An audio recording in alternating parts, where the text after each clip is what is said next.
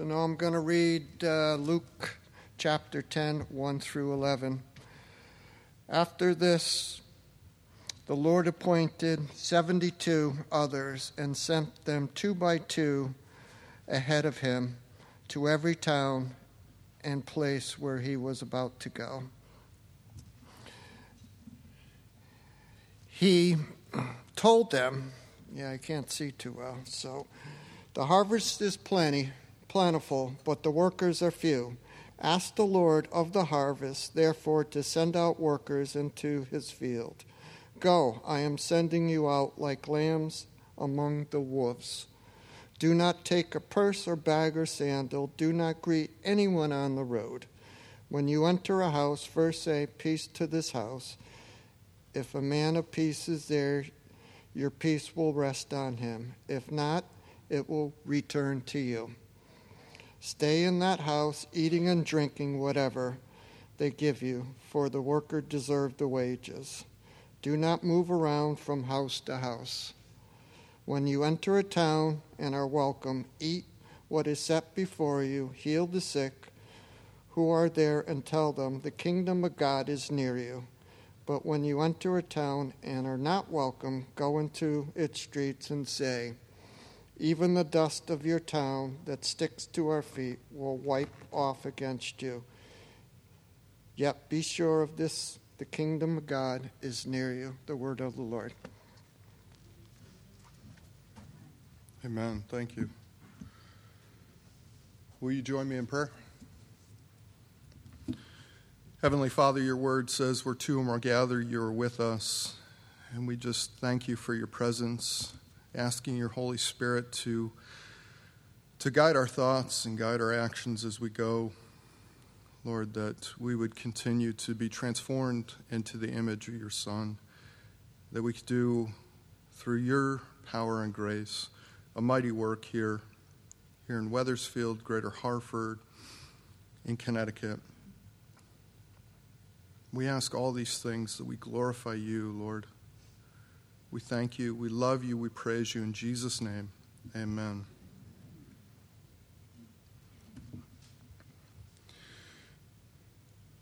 So Luke 10, he says, after, after this, the Lord appointed 72 others, okay, and sent them out two by two, into every town and place where he himself was about to go. And he said to them, The harvest is plentiful, but the laborers are few. Therefore, pray earnestly to the Lord of the harvest to send out laborers into the harvest. Go your way. Behold, I am sending you out as lambs in the midst of wolves. Now, originally, this sermon I wanted to preach and maybe you can relate with me here. I wanted to preach on prayer. I'm not great at praying. I don't know if, if you are as well. Maybe you are, and if you are, please come see me. I wanted to do a great sermon on prayer. I thought, okay, we're taking a break from Jonah. Let's do, uh, let's do a Habits of Grace, um, maybe mini series that I can kind of collect through the summer. I was praying, okay, God, not my will, but yours. I, really, you know, and I've collect, I've got like three or four books on prayer, pretty good ones, I'm told. Didn't read them. And I'm reading through this, and it's like, okay, yeah, cool. The harvest is plentiful, but the laborers are few. Uh, pray therefore earnestly to the Lord that the harvest of the harvest to send out laborers into the harvest field. And I'm like, okay, yeah, so we can learn how to pray really well to send out these people. God had other plans. But I would ask you this do you pray to the Lord of the harvest for laborers? Is that something you pray about daily, weekly? Is that on your heart? Do you go your way talking about Jesus and the kingdom of God? Or do you worry about material things in your life? The day to day, the chores, the work, the house, the family, the cars, different things? Or do you focus on Jesus in those moments? Last week, Pastor preached a really good ser- uh, sermon on idolatry. And so, if you didn't hear that, I would encourage you to listen to that. Funny enough, that was a pretty big section in what I was about to teach. So I got to condense that section um, fairly well, and maybe just a couple sentences, we'll see. But this morning, I want to start uh, and, and really look at Luke 10 by starting with Paul's words in Colossians 3:15 through 17. So if you have your Bibles, Colossians 3:15 through 17.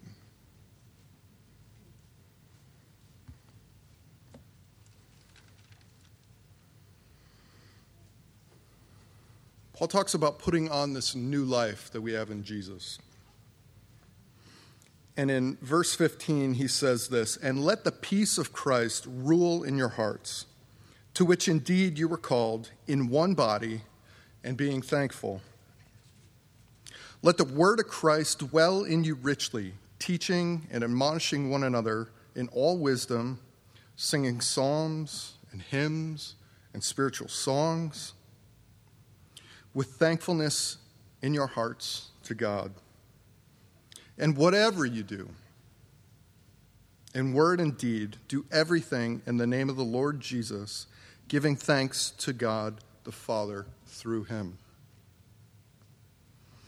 Now, in this section, he, he highlights what I see as, as four different points to this passage. The, the first being, uh, let the word of Christ dwell in your, in your hearts richly. Know the gospel and let us know who we are in Jesus. Right? As he sends out the 72, these people already know who they are in Jesus. Let the peace of Christ rule in your hearts. Apply the gospel to your lives. Know the gospel, apply the gospel. Know the gospel, apply the gospel to our lives. Teaching and admonishing one another in all wisdom. Speak the gospel, both to ourselves and to others.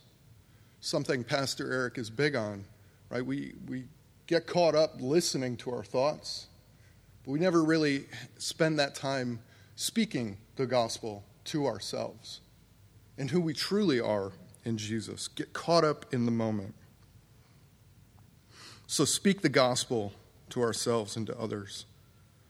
Spurgeon once said, Do try, dear friends, to get so full of the word of Christ in all forms of it that you may, excuse me, that you may be run over with it. You know, it cannot come out of you if it is not first in you. If you do not get the word of Christ into you, you will not be instructive in your general conversations. So, having the gospel, the word of God in our minds and then in our hearts and then it coming out of us so beautifully in conversation. And finally, verse 17 and whatever you do, in word or deed, do everything in the name of the Lord Jesus Christ, giving thanks to God our Father through him. Go. Know it in your mind, apply it in your heart and go. Apply it to the world around you, to your family, to your friends, to your coworkers, at school. Apply the word. Go. See, the gospel can become such a part of our DNA that we can live it out to the glory of God. So, first, we look at knowing the gospel and who we are in Jesus. We're in God's story. Now, I know you see out of your own eyes the camera of whatever your name is, and you're the main character in your story. I'm the main character in mine. However, Scripture says that Jesus is truly the main character. See, in the, in the Bible, Genesis 1 1 says, In the beginning, God created. We're part of his story. Yes, we're the main character in our own, we're part of his story. Life is tough as we go through as we go through work, different trials, different joys. We see the material world around us, but God sees a much bigger picture than what we can see in our little world. In John 17, 13 through 19, Jesus says, But now I'm coming to you, and these things I speak in the world, that they may be, that they may have my joy fulfilled in themselves. I have given them your word, and the word world has hated them because they are not of the world, just as I am not of the world. I do not ask that you take them out of the world, but that you keep them from the evil one. They're not of the world, just as I am not of the world. Sanctify them in the truth. Your word is truth. As you sent me into the world, so have I sent them into the world. And for their sake, I consecrate myself, that they, may, that they also may be sanctified in your truth. See, it's almost like um, those that have kids and the kids don't necessarily understand certain things in life. But mom and dad, they got the bigger picture, they know what's going on. And so God, too, is like that for us, where we think one thing, but God sees that much bigger picture. That we see the things through our camera, and God has the wider lens. And it's so important for us to know the gospel and who we are in Jesus, that identity that we have in Jesus, because it can be our anchor through life. We must identify our identity, and as Pastor spoke about last week, our idols as well. See, because I see it as a, as a coin, there's a flip side to the coin. So we talk about idols, we talk about identity, two sides to the coin. So, when you introduce yourself to somebody, how do you int- introduce yourself? Is it your work? Your status in life? Yeah, yeah, hi. Um, you know, name's Eric. Good to meet you. I um, unclog drains for a living. No, you do more than like, handyman contractor, right? Well, I, you know, I uh, I'm a husband, I'm a son, I'm an uncle. Well, yeah, but there's more to that. So, how do you identify yourself to other people? It's school, it's family, it's work, it's your status. There's so many things in life that can pull us away from our identity in Jesus. John 15 John 15, 1 through 11.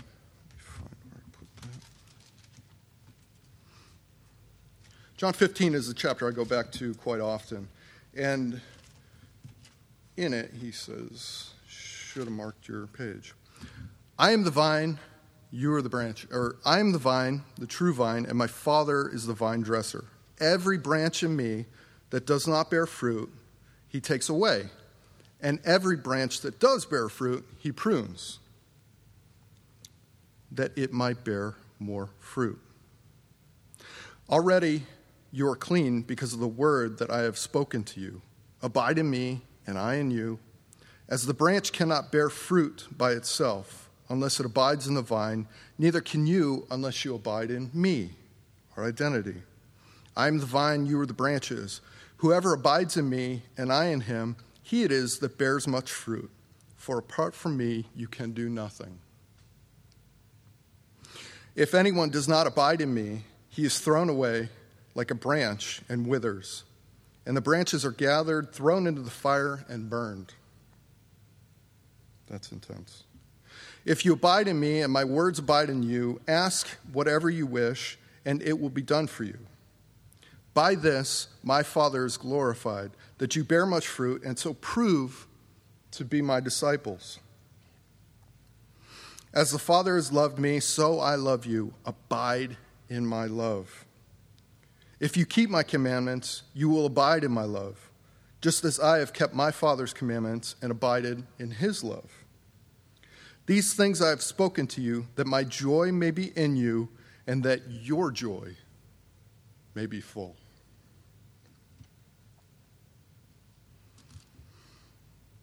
That's so encouraging, right? That if we, if we get our identity from Jesus, that we can have that love, that we can have his joy, that we can be full of his joy in any circumstance in our life. And as Rich uh, said this morning in Matthew 16, 24 through 28, he says, Then Jesus told the, his disciples this If anyone comes after me, let him deny himself, take up his cross, and follow me. For whoever would save his life will lose it, but whoever loses his life for my sake will find it. For what will a man profit if he gains the whole world and, and forfeits his life? Or what shall a man give in return for his life? For the Son of Man is going to come with his angels in the glory of his Father and then he will repay each person according to what he has done. Truly I say to you, there, there are some standing here who will not taste death until they see the Son of Man coming in his kingdom. So we have this shift of our identity from what we do and who we are in this world to identifying with Jesus and what he's done for us and for his people, and who we are as children of God. And our place is to take up our cross daily, to live for him, to do for him. So, knowing the gospel in your head and applying that gospel, the good news, to your heart again, as I said, I, I, see identity and idolatry as kind of a, a, coin and the flip side to the coin. And talked about Pastor did a great job on um, idolatry and, and the need for because idolatry pulls us away from our identity and our belief in Jesus.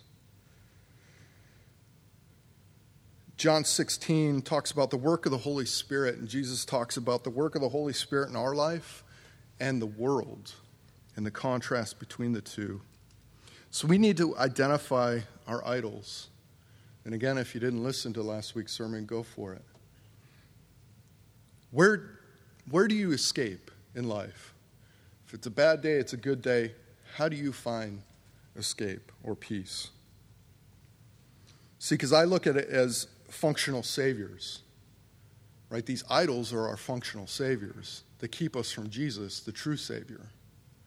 These functional saviors, they keep us stuck, self centered, focused on ourselves. Whereas Jesus, the true Savior, frees us up to serve others and glorify God. Idols keep us looking towards ourselves. Jesus gives us the freedom to look towards others. What will you do with that freedom?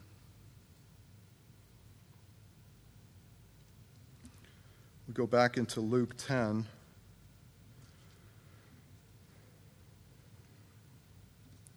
Towards the end, verse 25, we see the, the parable of the Good Samaritan.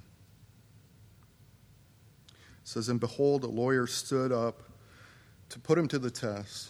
said, Teacher, what shall I do to inherit eternal life. He said to him, What is written in the law? How do you read it? And he answered, You shall love the Lord your God with all your heart, with all your soul, with all your strength, and with all your mind, and your neighbor as yourself. And he said to him, You have answered correctly. Do this, and you will live. But he said, desiring to justify himself, said to Jesus, And who is my neighbor then?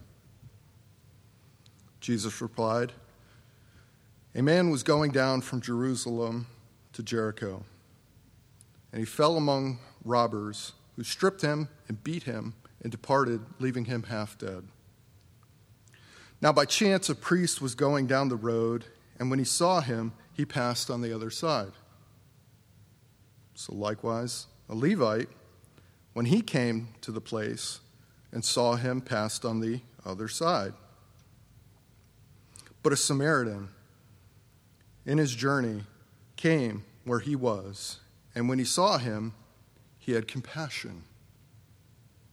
He went to him and bound his wounds pouring on oil and wine.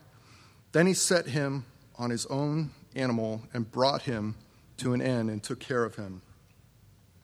The next day he took away, took out two denarii and gave them to the innkeeper, saying, Take care of him, and whatever more you spend, I will repay when I come back. Which of these three do you think proved to be a neighbor to the man who fell among the robbers.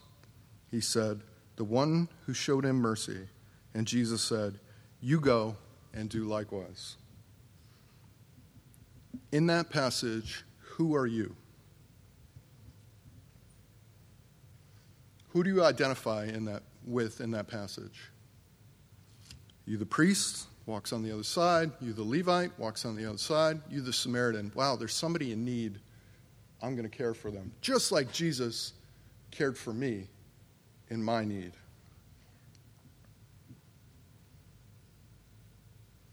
How can you help others and spread the good news in word and in deed? The big question this morning. James 1 22 says, but be doers of the word and not hearers only, deceiving yourself. Be doers of the word, not just hearers, not just head, not just heart. Doers of the word.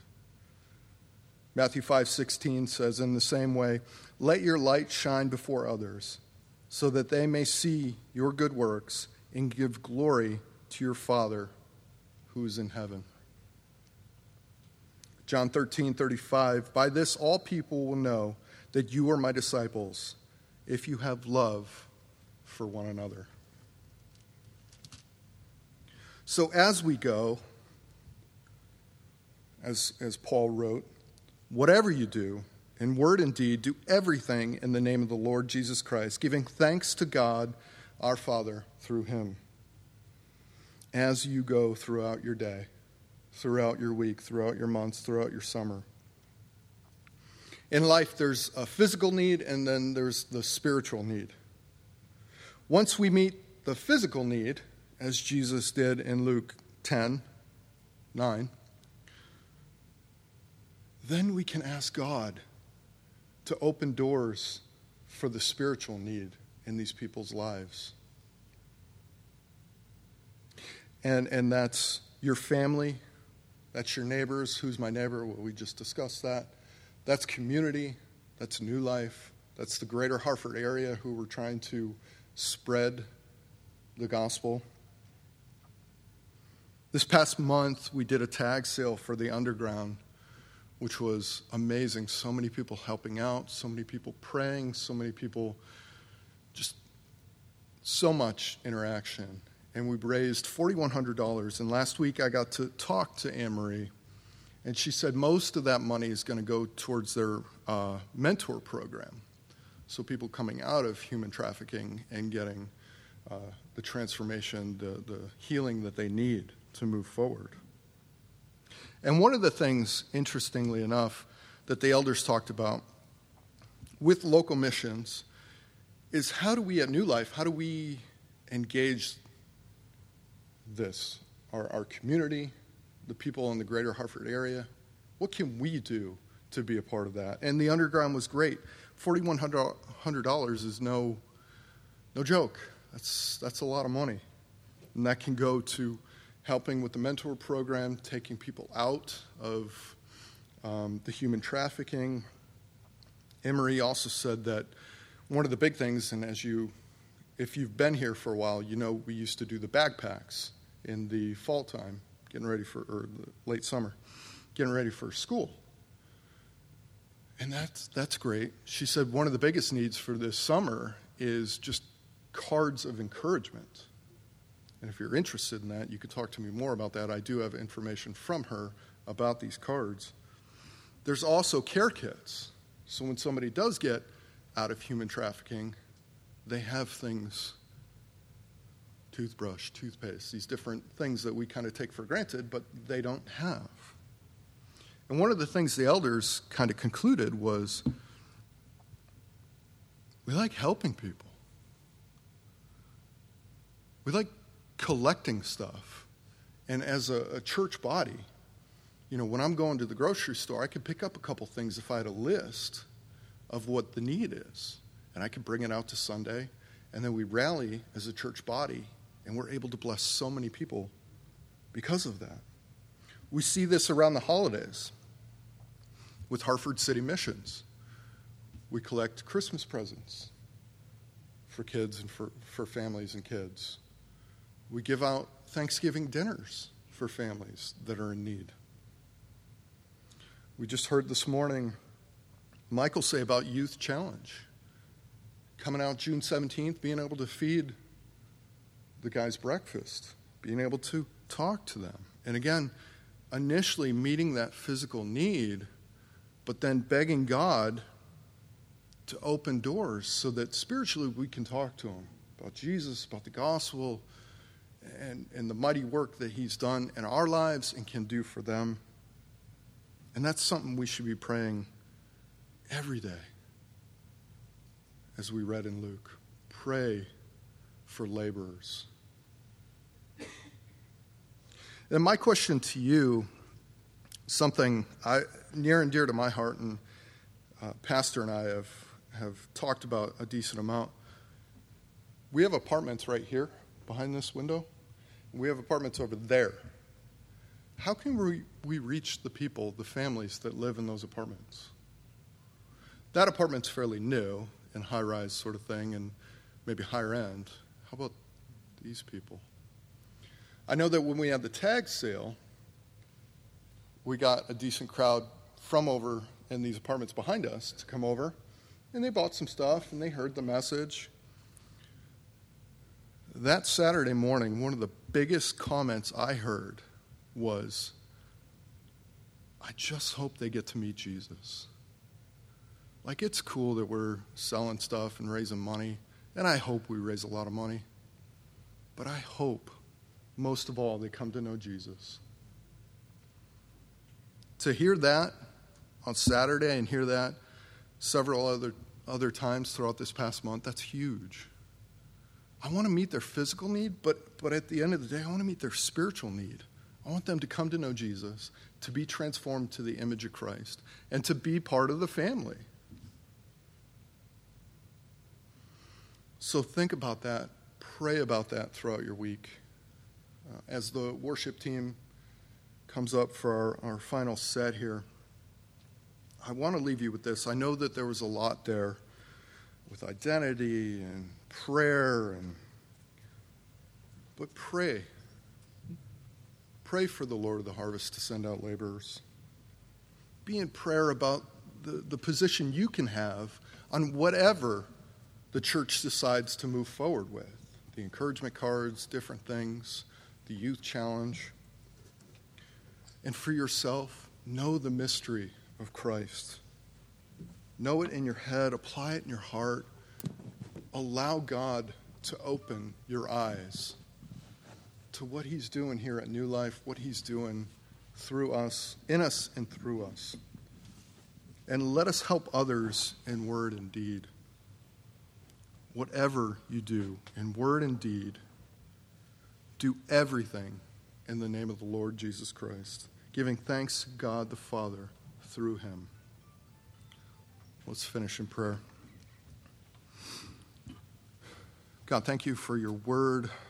We ask that your Holy Spirit take these words to heart um, And, and may, them, may they find a place in our hearts and our minds and continue to direct us and guide us on these local missions and different outreaches that we can do that, that yes, we can meet that physical need by your grace, but that you would open doors that we could speak spiritual things, that they would come to know the mystery of Christ.